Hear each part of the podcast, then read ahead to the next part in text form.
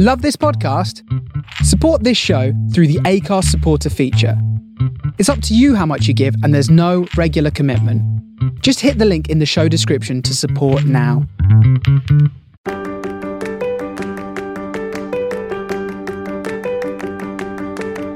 Welcome to Backstage With conversations with your favourite theatre actors and creatives.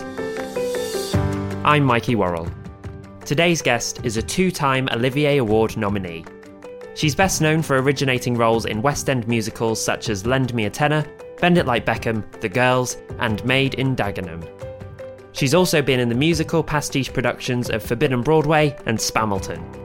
You can see her this coming Saturday live in person or on a live stream as she returns to the stage at Crazy Coqs in London. Her solo show, May I Have a Moment, will celebrate the great British musical and revisit some of her favourite roles. Here's my conversation with Sophie Louise Dann. Thank you for coming on the show. Pleasure, sweetheart. You've had such a varied career, done lots of original British musicals. The first thing I want to ask you about is which part or show would you say has come closest to being the perfect job? Okay, it's it's a toss up really, but I I do have to say the musical adaptation of Lend Me a Tenor because I was cast as Diana Devane, who is an operatic diva. She's one of those characters who she has been waiting such a long time for her moment and she is granted the moment to audition for her, let, us say, her Jonas Kaufmann of the day. And that is what culminates in the, the five minute show stopping number, May I Have a Moment? There are a lot of reasons why I love that show so much. Predominantly, it was the creative team and the process.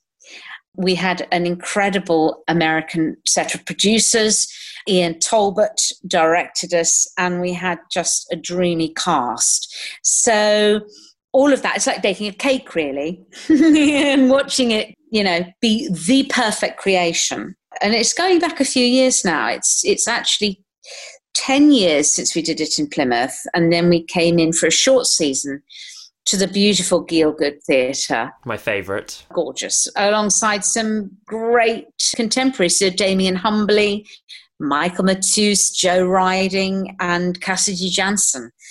And at the helm was our gorgeous Matthew Kelly. So there we go. Diana Devane in Lend Me a Tenor has to trump. That's that's the the most memorable role for a lot of reasons.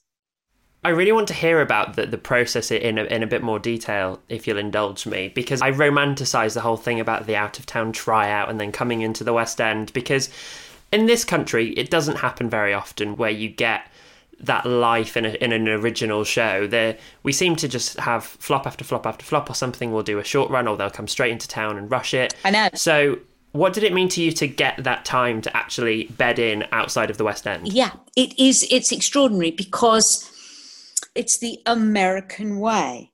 It is the American way. You do it out of town you iron all your crinkles out, you get your teething problems out of the way, you get rid of the dead wood. You know, some things don't make the cut. Some things that, you know, you as an artiste love, but it just doesn't land. So it's not needed on that voyage.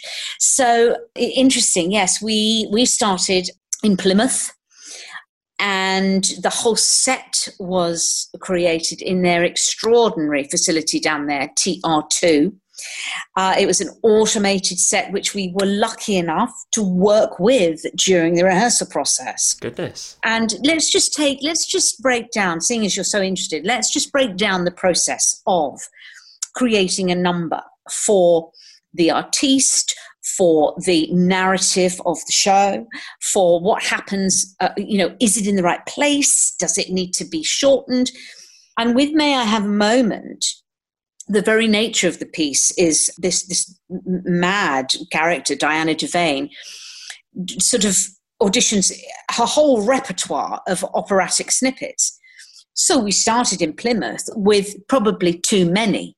And then as you gauge the audience's reaction, you think, yeah, that one's not really quite good enough. No, mm, they're bored by now. Let's get rid of that, that, that. So the structure of the song, you have that luxury of time to get the structure absolutely perfect before you come into the glittering lights of the West End.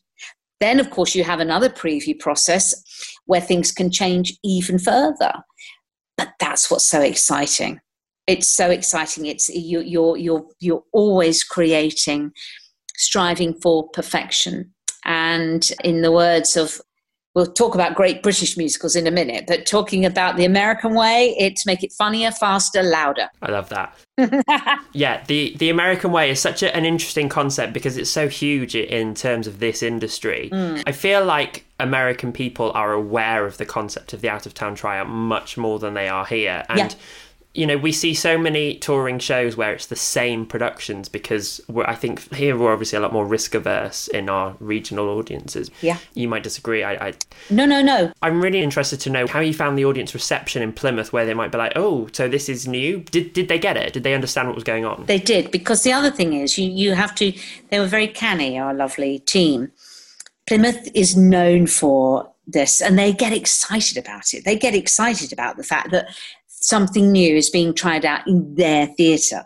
They've got the facility. And I mean, I suppose we should just briefly, you know, touch on the extraordinary sadness that we're going through at the moment, thank you, COVID 19, that these great institutions, these great theatrical places are under such pressure and, and really struggling. And I can only hope that they're still going to be there you know, in in the next 18 months. However, let's remember the good times. let's remember Absolutely. that yes, you you have a captive audience that it just wants to support it and wants to be the first ones who've seen it. Uh, and want and want to talk about it and want to get the word out there that everyone should see this, so that the buzz is created, which is great. And then uh, it's interesting. I'm often asked, "Oh, why don't you do more television?" I'm not that animal. I love working off the, the energy of a live audience, a shared experience. There's there's nothing like it, and it's what makes me tick. Do you remember the day you got your Olivier nomination for Lend Me a Tenor? yeah, yes, I do. I do. It's extraordinary. Um, Olivier nominations are, um, or any any nominations for any award are they're, they're rather lovely because it just means that you've been recognized uh, not only from uh, management but by your peers and that is something I think we all strive for, really. Yes, I, I can remember I was in, actually in a workshop, rather an earnest workshop for something, and my phone was on silent. But darndest thing, it kept going bzz, bzz, bzz, thought, goodness me, what is that? Something, you know, I've got elderly parents. And I thought, oh, crikey, oh, something's wrong. Or, um, and everyone, I, I looked down briefly, it said, congratulations. And I thought, well, I'm not pregnant. What, what on earth is this about? and then, then I read it and I couldn't quite believe it. It came out of the blue, which I think was even nicer, really it was completely off my radar. But yeah, it was a very special moment. And then we all had cake and champagne, actually. So there we are. What's not to like? oh, lovely. Yeah. We know obviously the Tony Awards are so revered in America. Do you think the Olivier's deserve more more of a reputation in the mainstream? Yeah. Yeah, it's interesting going back to how Broadway and its absolute fraternity is it's in their DNA when I'm working with a very wonderful team of Forbidden Broadway, the pastiche show that I do, there are two differences really. They always say that Broadway's DNA is in musical theatre, but the British trump them with the language of text and the the spoken word the, the shakespeare the royal shakespeare company the national eh, they they you know we we trump them over that i think what I would like to see more, sorry, the sun's in my eyes here. what I would like to see more with the Olivier's going forward is not the household names and the television stars and the movie stars who come and do a season in a play being heralded as, of course, they deserve the nomination. But what am I trying to say? There's a, there's a whole dynamic of people that deserve recognition alongside those uh, stars. And it's a, it's a difficult thing because it, we, we, it used to be a rather lovely lunch ceremony in a hotel. Now, of course, it's uh, it's um, televised, etc. But by the same token, you know, television needs the people who who people relate to, but it doesn't it doesn't actually relate to the talent that is there doing eight shows a week every day, the stalwarts of our industry. Absolutely.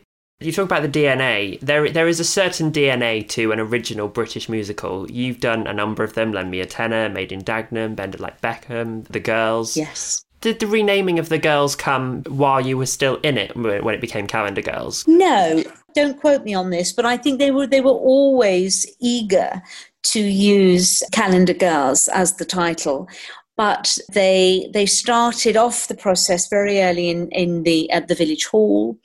The original workshops were done in the village hall, and they stuck with the girls for eh, bringing it forward into the West End. And there is a little bit of me that thinks it may have lasted perhaps a, a longer run if they had decided on the title of Calendar Girls. I mean, it, it then went on a very, very fruitful tour with um, my gorgeous uh, friend and colleague Anna Jane Casey.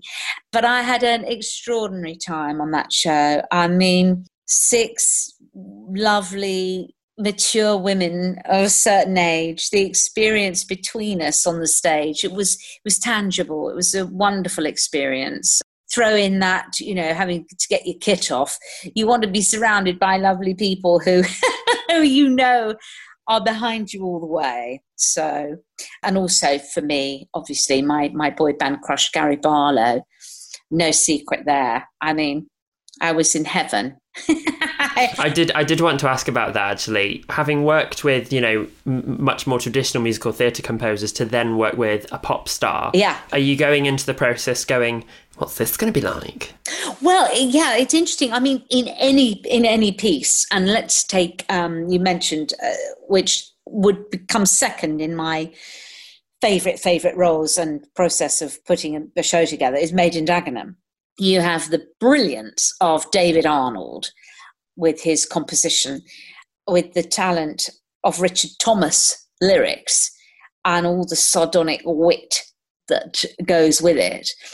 Putting any piece together heightened through music, you've still got to tell the story. Tell the story and stick to the truth.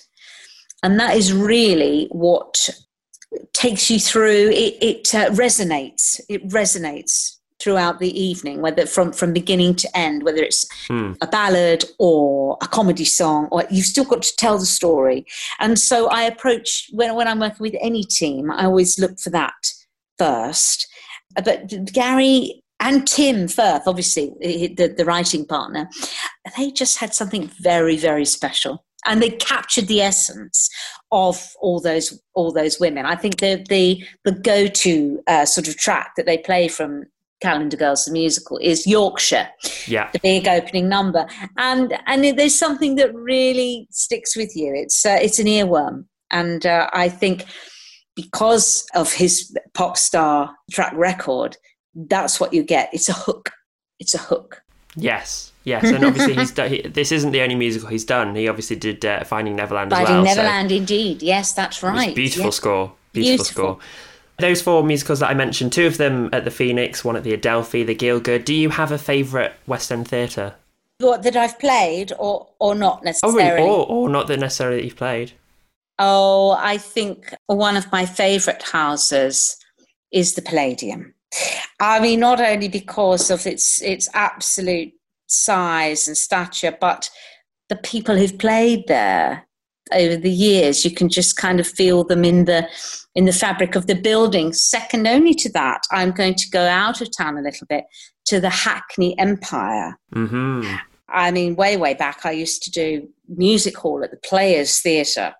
Uh, and so when I was fortunate enough to do pantomime, the wonderful pantomime at Hackney Empire, you know, the great Marie Lloyd used to play that theatre. And uh, again, I think I could feel I could feel that all the people who had trodden those boards over the years. They're in the fabric of the building. Very, very beautiful. I am keen to hear about your time in Forbidden Broadway, the the pastiche that you mentioned, because obviously it's hugely popular in New York and they have albums and everything, and then it, and then it transferred over here. What did people make of it over here? Yeah, now I've been part of the Forbidden Broadway family for twenty two years. Goodness, I didn't realize it was that long. Yes, because we've we um, probably on your radar is the um, versions at the Chocolate Factory. Yes. Yeah.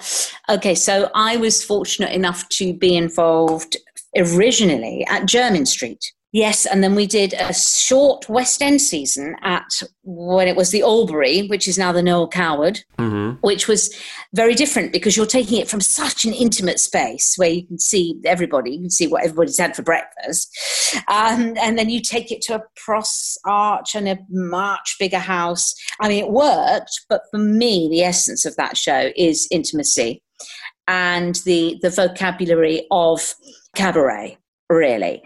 So I have absolutely loved my time with that team. A gentleman who I count as my mentor, as well as a dear, dear friend, as Philip George, who directed me in all of those. And there's just teaches you everything you need to know. Again, funnier, faster, louder, park and bark.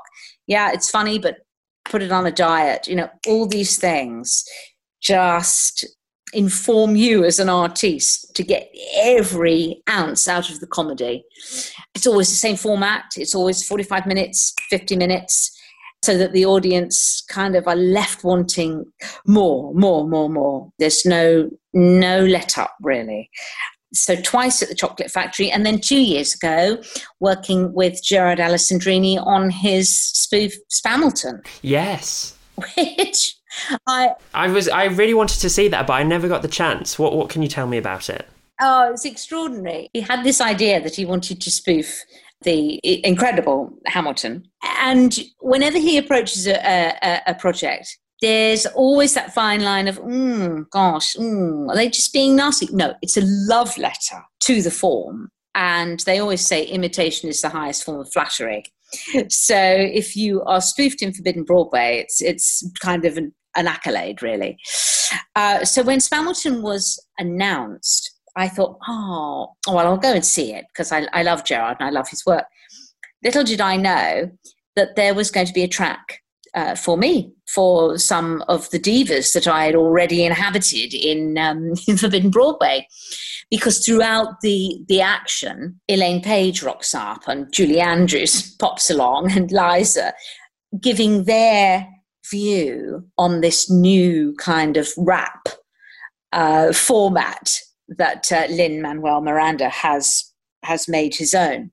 But the the brilliant thing about Spamilton was it was such a fantastically diverse cast, which we're all trying to champion these days. I had uh, the most wonderful time on Bend It Like Beckham with some incredibly talented Asian performers who I'm I'm thrilled have gone on to other things, which is is brilliant. And I, I love I love watching talent start young and, and then and follow them in their career. What would you say was your favourite number in your Forbidden Broadway Spamilton outings? Oh, um, Liza, Liza Minnelli. I can see I can see the resemblance. I can see it. Oh, bless you. Completely bonkers number, which is a, a spoof on Down with Love. And she came on and said, Down with Rap. with uh, with the, the four boys around her in her in her red Halston chiffon. Fantastic. Of course, of course. Of course. What else? Now we have to talk about the King, Mr. Sondheim. You've done Sunday in the Park with George over in Paris and Sweeney Todd over here as well. Yes. Yes. My goodness, let's talk about Paris. Woohoo. Yes, so I hear there's a story, a story around this. I'm reliably informed Oh, about a last minute change. a last minute change. Okay. Thank you for saying it's that story because there's also another one that I'm not sure I need to share until I write my memoirs. Okay. now I now I wish it was the other story. no, interesting. As an artist, so you are hired to play Dot at the Théâtre de Châtelet, which is a European opera house with an orchestra of supersized to 48. Now you've got to remember the, the, the story is basically a beautiful love story between Dot and Georges Seurat with some incredible characters around that. But basically, it's an intimate love story.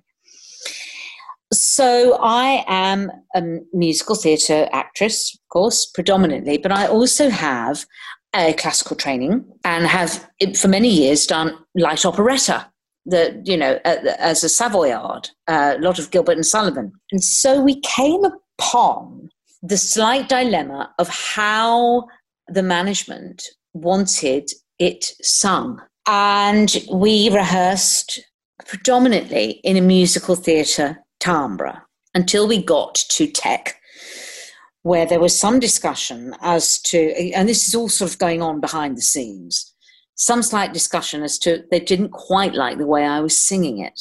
So at midnight, with the conductor, we went into a room and I said, Well, okay, I can sort this out. I, I think I can help us out here.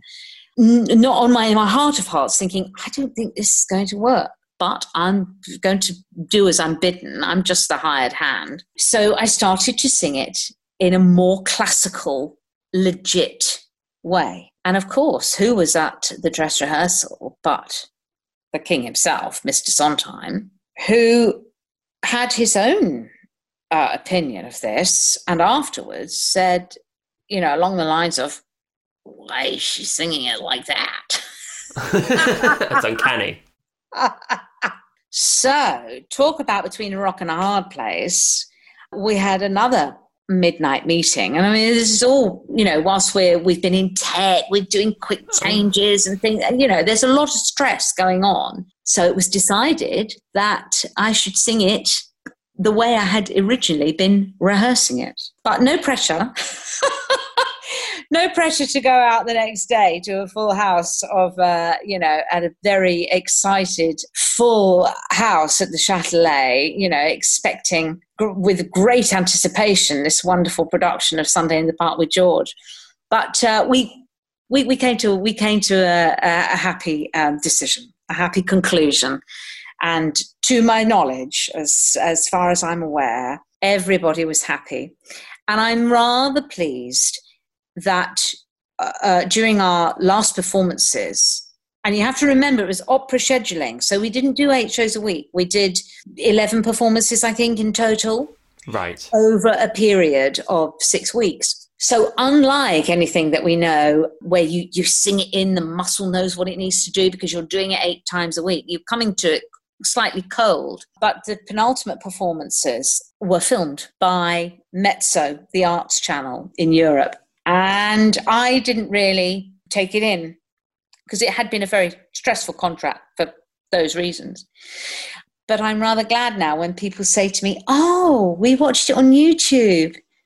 It's there for everybody to see and remember. And as I say, more often than not, it's received with um, great pleasure.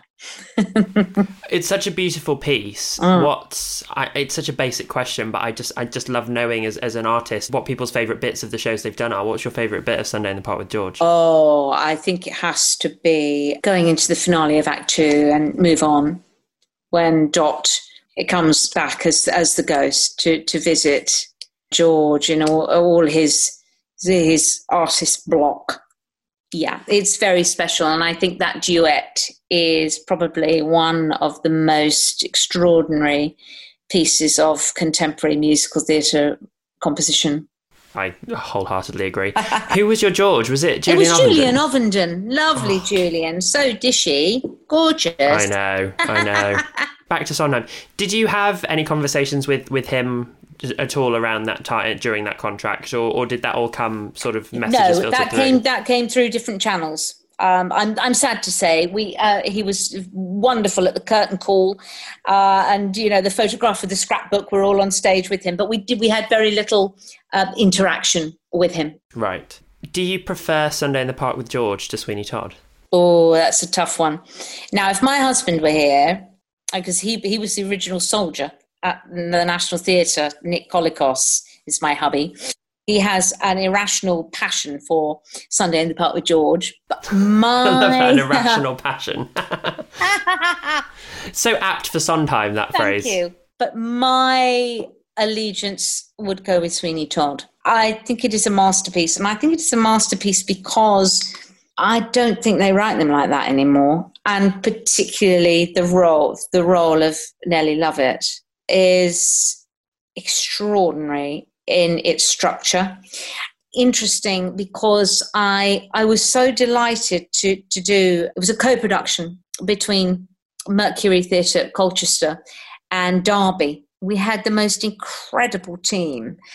Dan Buckroyd, who now runs Exeter Northcott, uh, was our director. Sarah Perks, her design was exquisite. And, and the, the wonderful Hugh Maynard, who is probably the nicest gentleman you'll ever come across, you know, inhabited Sweeney with all that aggression and, and uh, passion.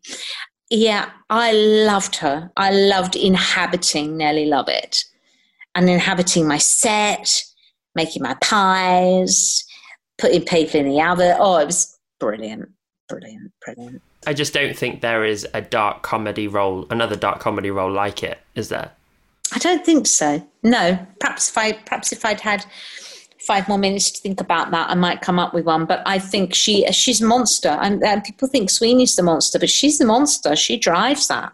She plants the seed and goes, well, you know, what are we going to do with the Italian? Oh, here's here's a thought. Try a little priest. Possibly the best Act One finale in terms of lyrics, certainly ever written. Quite possibly. Quite possibly. The brilliance of those lyrics and how they Oh. all knit together. One, I tell you what other sequence I adore in that, it's heartbreaking, is Nothing's Going to Harm You. Now she's knitting, she's knitting a little muffler for her beloved Tobias, and he cottons on. Spoiler alert, he cottons on that the purse that she's got belonged to Pirelli, who was his master, who disappeared in very strange circumstances. And throughout that piece, where the, the dialogue interacts with the song, not only does he realize that there's something terribly wrong, but she realizes she has to do away with Tobias because he knows too much.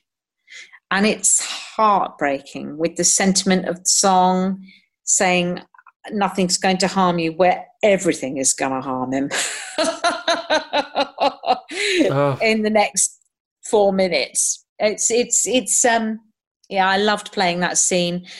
Ryan heenan was my tobias. What a talent he is. And it was um yeah it's what you know when there's a production shot that's taken that you always go back to there's one of ryan and i in that in that scene and i, I love it i love it Do you ever keep any of them? Have any framed?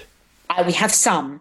We have we have a sort of rogues gallery of um, theatrical moments that we love, and we have in our study we have some rather nice CD. The, you know the um, original cast Oh yeah. Oh, that's lovely. CDs. Yes, so we we've got the, just just just cherry picked some. Yeah. Very nice. Oh yeah, because you you must. How many cast recordings have you done? It's quite a few, isn't it? Now? Yeah, so I think it's uh, five. It's five. That's a lot by today's standard By today's where not every show gets one. Yes, indeed, indeed, indeed. But um, I think Which one are you most proud of? Oh, oh, oh, that's a horrible word.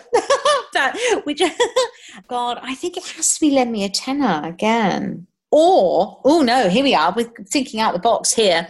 I did a wonderful, uh, was it a six weeks? We we started at Finborough and then we transferred to another pocket sized theatre with Gay's the Word. Oh, I've heard of that. Yes, now this was Ivan Novello's last piece, and it was written for a performer in the 50s called Cicely Courtneidge.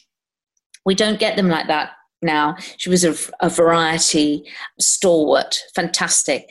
And it's a, it's, it's a fabulous piece, and there's some brilliant patter songs in it. And we actually did a cast recording of that, which I think a non commercial venture, that's my favorite. I'm proud of that. There we go. Proud of that. lovely, lovely. I am very keen to talk about your time in Les Miserables as someone who has done lots of originating to then go into a show that is 30 years old where the constraints of the direction are so tight. Dare I ask how that was? It was different. Uh, no, I am going to be completely honest. It was something that I had long wanted to do. I long wanted to be part of that show. And I mean, God, as a young artiste, I, I've got the audition material for Cosette, Eponine, Fantine, you name it. Uh, but it just it just didn't happen for various reasons over the years, and it, it was never going to be the avenue that I was going to go down. So when this new uh, version was being touted, I, I did say to my agent, look, don't think I'm mad. I, I know this isn't what we normally talk about and throwing my hat in the ring for because I'm such a, or I like it from, you know, page to stage, ground floor and all that. And let's see how we can make it work for Sophie Louise Dann. but I wouldn't mind being seen for Madame Thénardier. What did your agent say? he said, well, okay. um, eh, and obviously, there so, there are some shows you do for love. There are some shows you do for the project, and there are some that you can earn a little bit of money. So there was going to be that. So I went in and met the team uh, and met Cameron, and uh, one of the greatest things that came from that show, actually, I have to say, that contract was working with Martin Ball, who we have known each other for 30 years. So we, we are like an old married couple. So that part of it was wonderful. You know, you, you're on stage with somebody you absolutely trust and adore and feed off and work with, and you are the double act I'm not going to lie, the, the process I found very restricting, but it was a process I hadn't been part of before. And it was also very long. It, it answered a lot of questions for me as an artist. In terms of a long contract, do you mean? Yeah, yeah, a long contract a long contract doing something that has um, been long established didn't give me the the flexibility that I would perhaps enjoy more in a new piece. But you know, I did it. I'm very I'm I'm I feel very um, very blessed that actually in my career I I was part of it because it was such a big part of of when I was at college obviously the original was at the the palace. And i remember attending a performance with my mum my dad and my sister who was working in london uh, before i went to college. And a little bit like hamilton today we'd never seen anything like it but i just knew that was what i wanted to do i had to be part of it one day and so I take from that, however strange the process was and, and whatever happened along the way, I still remember that that is what informed me coming into this industry. And I'm very pleased that actually I was privileged enough to be part of it. The frustration that comes with that feeling of being restricted, was that something that you experienced more during the rehearsals or during the actual run where your instinct is to play with it, but then your head has to sort of rein it in and go, no, you can't? A little bit of both, uh, because um, obviously rehearsals are run like clockwork. I mean, you know, the, the, the, team of people know know what they're at and they know what they want, all in the right order. But then, of course, you know, when you are when you've been given the freedom of of um, projects like Forbidden Broadway, you know, you've worked with amazing directors like Rupert Goold who, even when you're playing people, uh, historical figures, Barbara Castle in Made in Dagenham, you know, I was allowed to, had to honor her legacy, but I was allowed to heighten her, obviously, within the parameters of a musical. So, yeah, I think probably in rehearsal. I mean, when you're out there and you are playing with an audience, I mean, the Dublin audiences in particular, where they just love the Thenardiers, they love the baddies, you know, and it, uh, you, you've got a great buzz playing off it because the structure of the show is so brilliantly written. You know, as somebody said, ain't a lot of laughs until until you get to the inn. And then these are the jokes, folks. And this you, that's that's what you're there for. You're you're there for a bit of light relief. And, and working with Martin was brilliant, brilliant. It's such a historical show to have been in when you look back on it, is there a certain moment in that show that you're just like, yeah, I, it was worth it because I got to do that bit? yeah, I think um, it's so iconic, isn't it? It is so iconic, and just to to stand there in the wings, about to go on and terrorize however many little Cosettes we had up and down the country. I mean, what was interesting is when we when we rehearsed, we used to meet our uh, sort of incumbents. We used to meet our new Cosettes for the new venue on the Friday of the last week of the previous venue. And we'd come in, Martin and I, you know, in mufti, and oh hi, yeah, oh, what's your name? Oh yeah, lovely name, and do do all that, and just so that they could get to know us. And then suddenly we'd inhabit, you know, Madame and Monsieur Thenardier, and they were terrified, as they should be. So I think yeah, the blue dress, the blue dress, where being able to wear the blue dress, just the look, the whole look of it, it's like, yeah, she's here, she's here, great fun. And I feel like she almost stands out more than he does because when you get to Beggars at the Feast, I just remember seeing it for the first time at nine years old. And I can still picture two moments in my head. It was such a big experience, but I, the bits I can still see in my in my head were A Little Fall of Rain, which at nine years old I oh. felt like it went on forever. Yeah. Um, yeah. Yeah. And Beggars at the Feast. Yes. Because of that costume and the hair, I know. everything. And they come back. They come back. You've had all that, all those wonderful students. I mean, I remember actually the last night of our contract in uh, Southampton.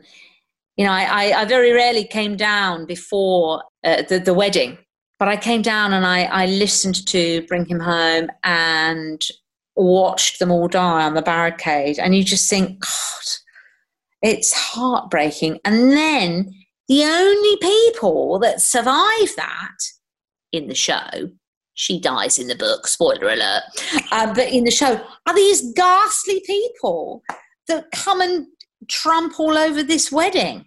It's great to be bad. of course, of course. Of, of all the shows you've done, what's been the hardest either closing night or last night of a contract? Oh. Is there one that stands out in your mind where you can remember standing there as the curtain came down? Oh, lend me a tenor. Lend me a tenor because we, we closed prematurely, first of all. But that show was surrounded by so much love and commitment from station management, from wardrobe, from management to your co stars to the wonderful orchestra in the pit. I mean, you know, I think we had 17 or 18 players, which is unheard of today. That that was hard. That that was really hard because we closed prematurely and um, it wasn't fair. Do you remember that those moments? Curtain comes down, and that's it. What what did you do? Did you go straight back to your room, or you know? Oh no, no. That we we we we took a long time to leave the stage actually, because there was many many a group hug. I think there was champagne, probably not appropriate, but there was there were a lot of tears and a lot of hugs. I remember, and then the inevitable kind of packing up the dressing room. And then I, I don't actually, I had driven in because I knew I couldn't get the train back and I didn't want to stay overnight. So I'd driven in, but I remember, well, I didn't think I started to drive home till about two o'clock in the morning. Gosh. Do you remember that drive? Do you remember how you felt and what was going through your head? I do because the next day I had a lunch party. I had a lunch party that you were hosting. that I was hosting. Oh my god! Why would you do that to yourself? I know. Well, at the time we, we weren't supposed to close. We had our the good old fashioned two weeks notice. So I thought, well, you know, it'll be a distraction. So actually, what I was thinking about was. Have I taken the prawns out? Okay, yeah, no, I'm gonna need to make that. That's uh, right. I'll get the. I think it was it was it was a good distraction actually. Brilliant. As someone who's done lots of shows and had such a varied career, is the industry pre-COVID in 2019, early 2020, what you thought it was going to be when you were starting out, or has it changed in a way that you didn't expect? That's a very, very intelligent question. The industry has changed, undoubtedly. And I think that's for several reasons. When I came into the, business, you had to have an equity card. So you already had had obstacles to to get past. You you could go to an open audition and get the job, but you weren't guaranteed being able to do that job because you didn't have an equity card. And unless the management had one to award you, you didn't work. I have been a little bit disappointed, not across the board, but there is a an attitude that comes with the younger generation of entitlement. And I just like to, it's surely it's more rewarding to earn respect and earn, uh, you know, a role than just expect it and expect it to, to happen because that's, that's what you think, you know, you're entitled to. I think that comes along with uh, the way casting has changed with the the internet with different platforms social media etc etc which my god it's great and and and uh, you know if you need to source who sang such and such in wicked 10 years ago you just go to youtube and we can all we can all find it. The reason why I love originating roles is because it's not sourced yet. It's it's it hasn't been done, and I wonder if one of your questions along the line is going to be what what's your dream role, and my answer to that is always I don't know because it might not have been written yet. Of course, there are roles that we would love to inhabit, and there are great ones that, uh, for a certain age group, are there for the picking. But would I think how I would answer that is would it be as easy or as difficult for me now as it was when I came into the business? And you know, I think it's I think it's harder. I think it's harder because there are so many people, so many people and although there are opportunities, they're not the opportunities that that were available to us, which were the repertory theatres, where you learnt your craft. You were hired in a season, and in that season, you would do a musical and you would do a play and you would do a Shakespeare. So you were you you had that great wealth of experience to you know flex your muscles in and and you might be holding a spear in the Shakespeare, but you'd be playing the lead in the musical. But it was all grist to your mill and all ammunition in your arsenal, which informed you as an artiste. That is what saddens me that is not available now. Oh, that sounds very profound. No, I loved it. I'm kind of fascinated. I don't know if it's just because of, of the pandemic that's made me think about this in, in a way that I wouldn't necessarily have, have, have thought to. I just wonder if, and maybe it's because of, of this, the sad situation that a lot of theatres are in, it's how do we rebuild and what can we do better? Do you know, I don't have the answers. And I, I know that, and I had to have a little chat with my little head, my little bonds, because until somebody is clever enough and willing to maneuver us through this unprecedented period. I can't stress about it, but it, it is heartbreaking the way the industry as a whole is being slightly disregarded, disrespected. Nobody's nobody's got the answers, be it the, the, the science or the practicality. You know, you only have to look at um, Cameron. Sir Cameron Mackintosh has taken one one avenue, going, "I'm sorry, I'm not playing. I'll open up when there's a vaccine." And then you've got Andrew Lloyd Webber, the other Lord, just doing his absolute at every turn, trying to get get the industry up and running. And I admire that that passion.